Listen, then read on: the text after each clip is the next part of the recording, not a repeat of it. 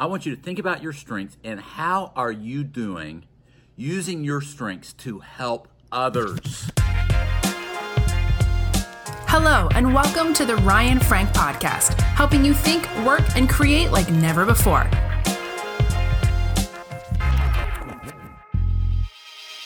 Let me ask you something. Have you really come to the point where you recognize what your strengths are and what your weaknesses are?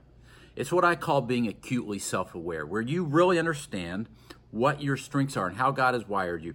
And, and what are those strong, those talents and those abilities and those gifts and those passions that God has given you? And then have you identified those weaknesses in your life? Now, it's really, really easy to focus on the weaknesses. And it's really, really easy to get hung up on those weaknesses. But here's the thing we all have strengths.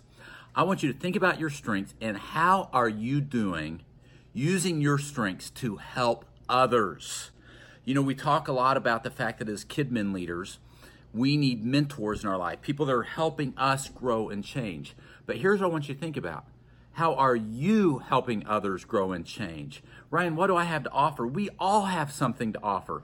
Identify your strengths and then pray that God would send people in your life that you can encourage, that you can cheer on, that you can challenge, that you can help them to be better. And listen, do it for one person. The great uh, professor Howard Hendricks from Dallas Theological Seminary would often ask this question. He would ask his pastor students, he would say, Who are your guys? And what he meant was this you always should have a group of guys or girls that you are pouring your life into. And it might be a small group.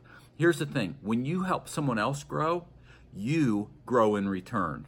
You should always be helping someone else grow. Identify those strengths in your life. And you know what? Even in understanding your weaknesses, you can help other people grow. So be the mentor that you always wanted to have. Be the leader that you wish someone would have been in your life. Be the friend that you so desperately desire. It'll make a huge difference for you.